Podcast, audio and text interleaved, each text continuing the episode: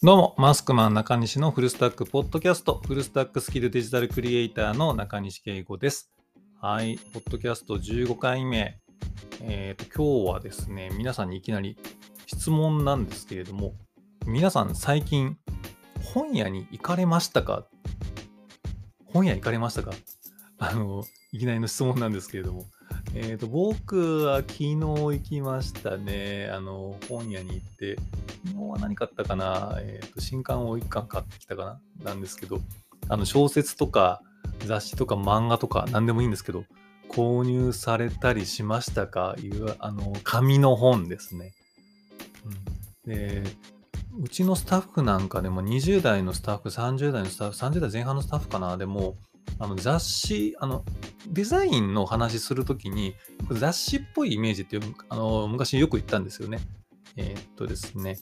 えー例えば、あの、ブルータスカーサみたいなとか、あの、女性誌なんかもね、あの、キャンキャンっぽいとかね、アンアンっぽいとか、あの、どっちかっていうと、あの、アンアンっていうよりキャンキャンみたいな感じなんだよね、みたいな話で、ああ、はいはい、みたいな、そういう雑誌例えでデザインのトーンマナーを伝えるみたいなことをよくやってたんですけど、そういうの分かる？っていうふうに、あの、20代のスタッフに聞いたりすると、やっぱり雑誌買ったことないって言うんですよね。まあ、そうか、と。で、あので例え話でこう雑誌の何々風なっていうようなことはやっぱり通じないよねっていうような話をしてたりしたんですけれども、まあ、その年代的なものはね、もちろんあるとは思いつつも、あの皆さんも最近すっかり買わなくなったなぁみたいな方、多いんじゃないかなと思いますよね。うーん、まあ、なんでまあこんな話してんのかと言いますと、あの、先日、あのツイッターの、僕のツイッターの方で、あの、最近買った漫画の写真を上げさせていただいたんですよね。なかなかなかなかであの新刊が出ない漫画で新刊がわーっとまとまって出たんで、あこれたくさんまとまって出たわーっていうので、あの宝石の国っていう漫画だったりとか、これなかなか新刊出なかったんですけども、連載がね、あの中断してたりしたんで、北北北西に雲と行けって、これもね、入江明先生のすごい面白い漫画なんですけど、これだったりとか、まあ、まとめて新刊が出たんで、新刊出たわ、嬉しいわ、ということで写真を、まあ、上げさせていただいたんですよね。で、そうすると、あの、エレファントストーンっていう会社のね、峰社長、あの、いつもお世話になっております。峰社長から、あの、リプライいただきまして、あの、読んでる漫画めっちゃ被ってますっていう、あの、リプライと一緒に、電子じゃなくて紙派なんですねっていうような、あの、こう、リプをいただきまして、あ、そうだな、確かにこれ紙で買ってたわっていうようなことを改めて、もう僕の中でも自然に紙のコミックで買っちゃってたんですけど、あの、あ、そうだそうだ、これ全部紙で買ってるわっていうふうなことを改めて思ったりしたんで、もう皆さんこう紙の漫画とか本とかね、買われたりしますかっていうような、あの、冒頭の質問につながっていくんですけども、皆さんどうですか？まああの好みとかね、実際あの僕も全部紙のそういう書籍で買うのかって言ったら、まあそうではないんですよね。あの、Kindle だったりも利用してますし、あの、あのえっと、藤子不二雄の漫画道なんかは、えっと、Kindle で全巻揃いましたね。あの、愛尻染めし頃にとか、そんなも全部 Kindle で確か買った、買ってたな。うん、買ってると思います。未だに Kindle で買い続けてるやつもありますね。結構なね、関数重ねてるやつとか、ね、一気にやっぱり読めるんで、そっちで買ったりしてるんで、で必ずしも絶対紙じゃなきゃ嫌だとか、いやいや、まあ電子書籍でしょっていう風にやってるわけじゃなくて、こう、なんとなくこう、の紙で買ったり、で、Kindle で買ったりってしてるんですけれども、実は一時期、あの、全部まとめようかなと思ったことあったんですよ、電子書籍の方に。本棚もね、もう結構スペースが、もともとあの、本が好きなので、あの、本棚も結構スペースがやっぱりね、こう切迫してきますし、じゃあもういっそ全部電子書籍に変えようかなというふうに思ったこともあって、まとめてあの書籍処分したりしたこともあったんですけれども、やっぱね、こう、あの、何度も読み返したくなる本とか、あの、小説とかね、漫画とかあるじゃないですか。電子だとね、なぜかね、読み返さないんですよね。一回読んだら、まあ大体こう、あ読んだ読んだっていうことで、まああんまり次開かないというか、で、あと、こう、買ってたこと忘れてたりとかね、することがあって、ああ、あの、あの連続ものの、ね、コミックスだったらね、あの新刊出るたんびに読むんで、あ、前の話どんなんだったっけみたいな感じで遡ることもあるんですけど、1、2巻だけで終わってるやつとかね、あの、単行本1巻だけのやつとかね、だと、あ、あ、持ってたわ、みたいなことがあったりするんですよ。でも結構ね、あの、そういう、あの、1、2巻しか出てない漫画ですごく好きな漫画とか僕もあったりするので、そういうのをこうね、意識せずにこう、あの、アーカイブの奥の方に行っちゃってたりするのが、ちょっとやっぱもったいないな、みたいなものもあったりして、で、最近そういう、こう、なんていうのかな、あの、そういう印象深い作品みたいなものはもう紙で買うようにしたりとか、改めてしてますね。うん、あの、あの紙で買うことの良さっていうのもまああるなと思ってて、もちろんその目に優しいであったりとか、あのそういったこともあったりするとは思うんですけど、ブルーライトみたいなね、ものも気にしないでいいですし、で紙で書籍を買うあの一番大きな理由っていうのがあるんですけれども、これ、あの、ミネさんへのリプライでも書かせていただいたんですが、あの、あ娘がいるんですけど、あの子供にうっかり読んでほしいなっていうのが ありまして、あの全部が全部そうじゃなくていいと思うんですけど、あの僕のその読書だったりの原体験の一つに、あの家族があの買って本棚に置いてあった本あのをこう偶然手に取ってで読み始めたみたいなこととかあの皆さん記憶にないですか？僕は結構あったんですよね。あのそんなにあの背のあのやっぱりこう背伸びをするわけでもないんですけどあの幼稚園の頃とかにうちの母親とかが、まあ、世界名作全集みたいなものをねなんか一通り揃えてくれてたんですよね。で幼稚園の頃は漢字とかがねわかんないんで最初はまああの読まないわけなんですけれどもだんだんこうなんとなく本を手に取るようになってきたら、まあ、ある程度背伸びしてこう読み始めるわけですよ。今から考えたら、まあ、ガリバー旅行記とか、15少年漂流記とか、まあそんなんだったと思うんですけど、こうね、なんか大人っぽい感じの漢字のね、いっぱいあるその物語っていうのが当時はちょっとこ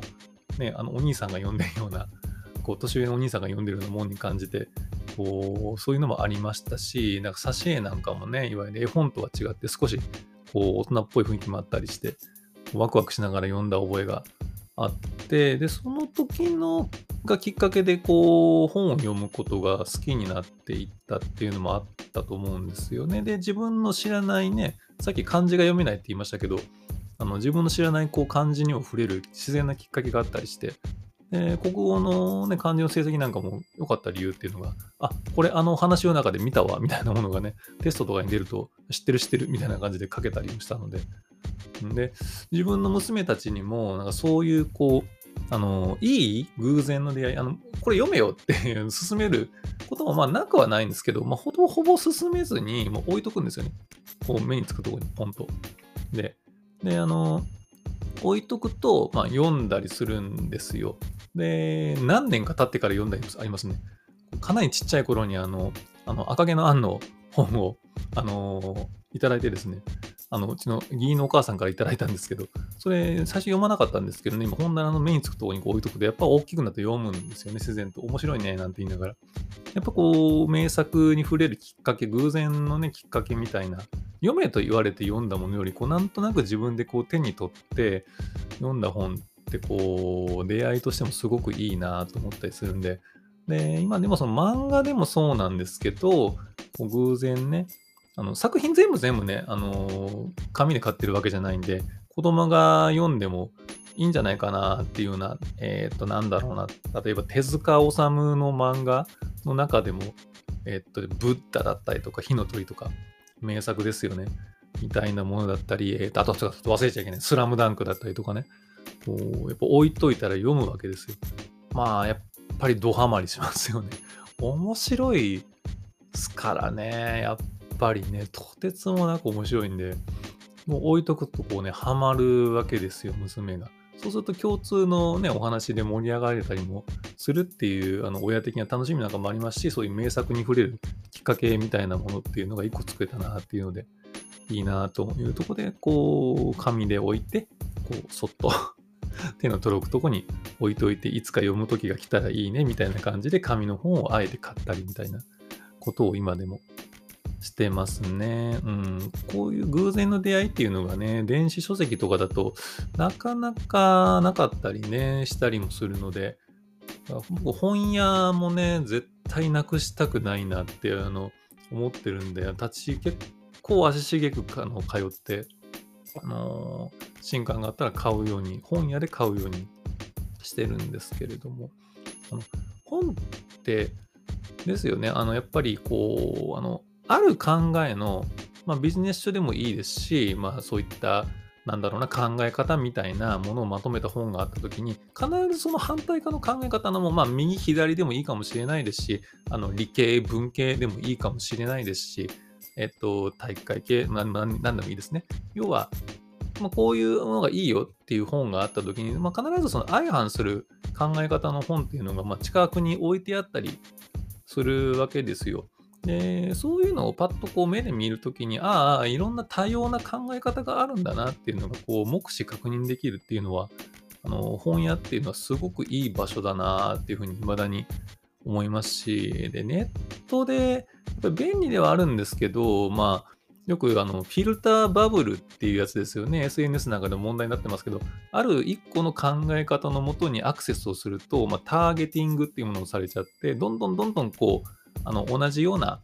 あのじゃあこういうのもどうですかこういうのもどうですかこの動画を見た人はこういう動画も見ています。こういう書籍を買った人は他にこういう書籍も読んでいますみたいなのがどんどんどんどんこうサジェスト、おすすめされて、まあ、あの、こう、思考がそっちの方に偏っていって、世の中全てがそれに見えてしまうみたいなあの現象を、まあ、フィルターバブルみたいなことを言うんですけれども、まあ、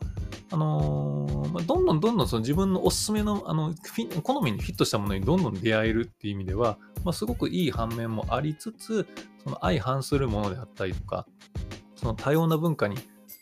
膨大なデータの中があるがゆえに、もうそういったあのこう偏った方向に行ってしまうみたいなことがあったりするというのが問題視今されてるんですよね。だからまあそういったあのアナログな場所ではあるかもしれないけど本屋っていうのはこう思考を育む上でもすごく大事なんじゃないか場所なんじゃないかなっていうふうに今思ったりしますね。うん。なんかそのデジタルのねこういう仕事をしててあの紙の本買ってますっていうとえあ、そうなんですね、意外ですね、みたいなことを言われることも、まあ、あるわけですよ。確かに、あの、合理的に考えていったら、そうではないかもしれないですよね。実際、あのデータで持っている方が、そういった物理的な、あのね、こう面積も取らないですし、えー、実際身軽にえーと、こう暮らしていけたりするかもしれないので、あのそれも自体を否定するもんでもないですし、実際さっきもね、あの言ったように Kindle とか電子書籍も僕利用しているので、あのまあ、それぞれの良さがあるっていうのがあの僕の主張ではあるんですけれども、あのその無駄、まあ、さっきね、無駄って言いましたけど、まあ、確かに今のね、あの質量もあるし、あのまあ、無駄といえば無駄かもしれないですけれども、でもね、こう思うんですよね。そこがいいんじゃないっていうふうに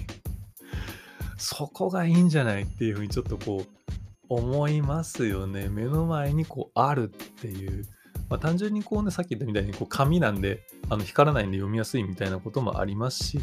まあ、あの無駄なことってあのそんなに無駄かねっていうかあのちょっと哲学みたいな感じになりましたけど、ね、無駄って言っちゃうといかにもね、いらないものみたいな感じになりますけど、えー、無駄だったり、まあ、それを遊びと言い換えてもいいかもしれないですし、まあ、あるいはその余裕みたいなもの、えー、遊びだったり余裕みたいなものっていうのが、あのー、まだまだあってもいいと思うし必要なんじゃないかなと、こういうデジタルの仕事をすればするほど思うようになりますね。うん、まああの遊びという言葉の、ね、中にもその例えば機械のあのこうパーツの噛み合わせもぎっちりこう合わせすぎると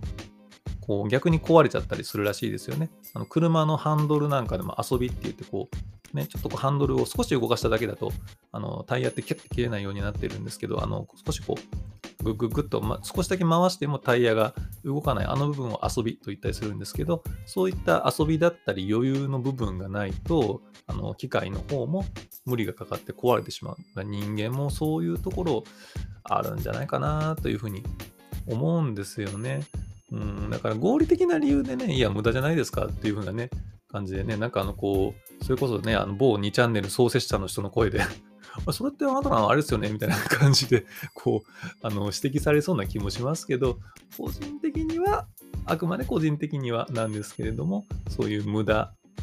と一見言われてしまうようなものでも、でもそこがいいんじゃないっていうことで、これからもこう、めでていきたいなっていう思いは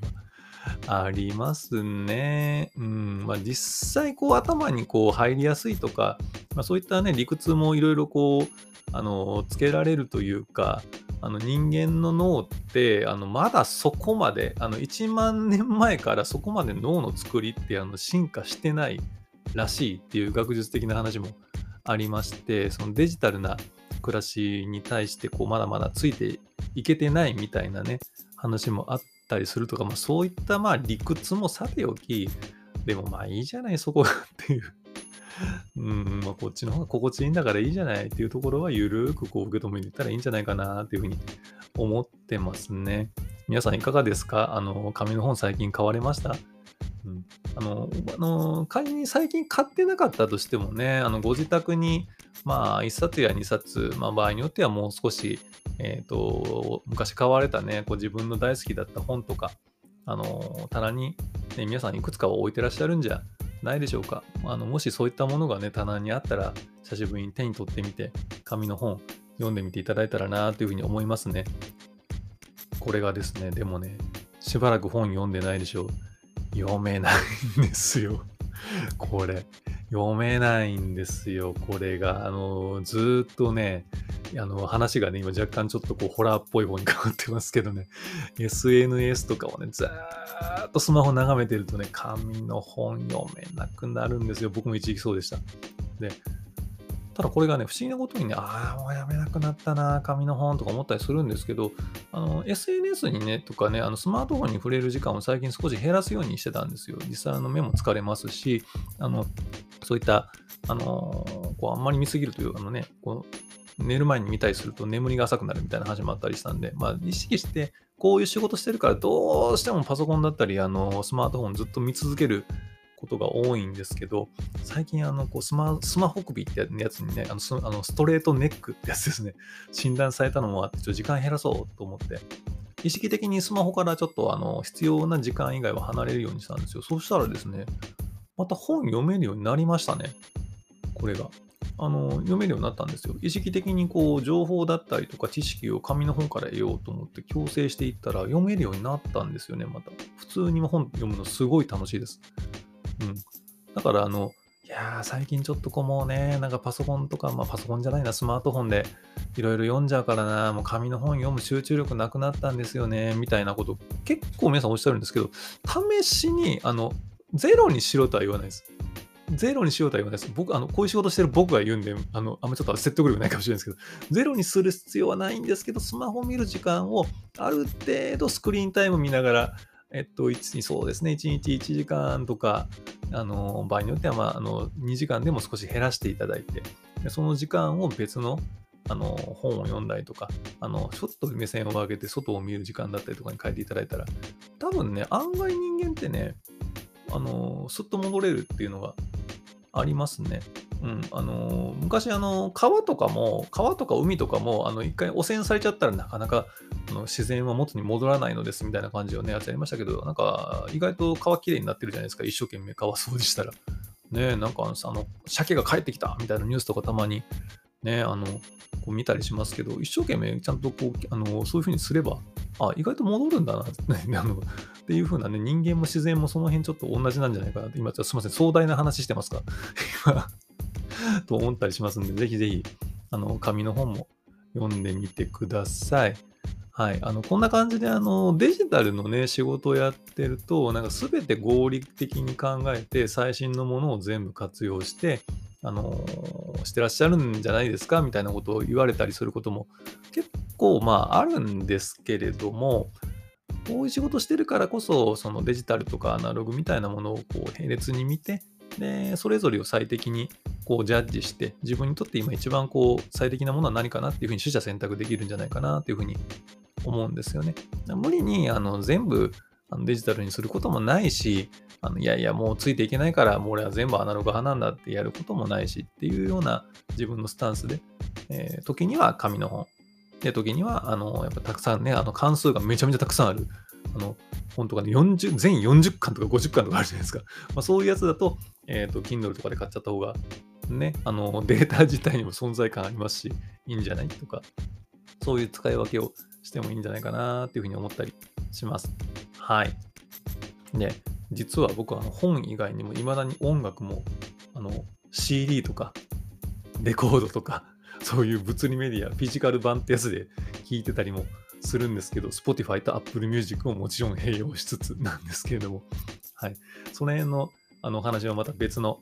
えー、ところでまたお話しさせていただければと思います。はい。それではご、えー、今日もありがとうございました、えー、マスクマン中西のフルスタックポッドキャスト。それではまた、フルスタックスキルデジタルクリエイターの中西圭吾でした。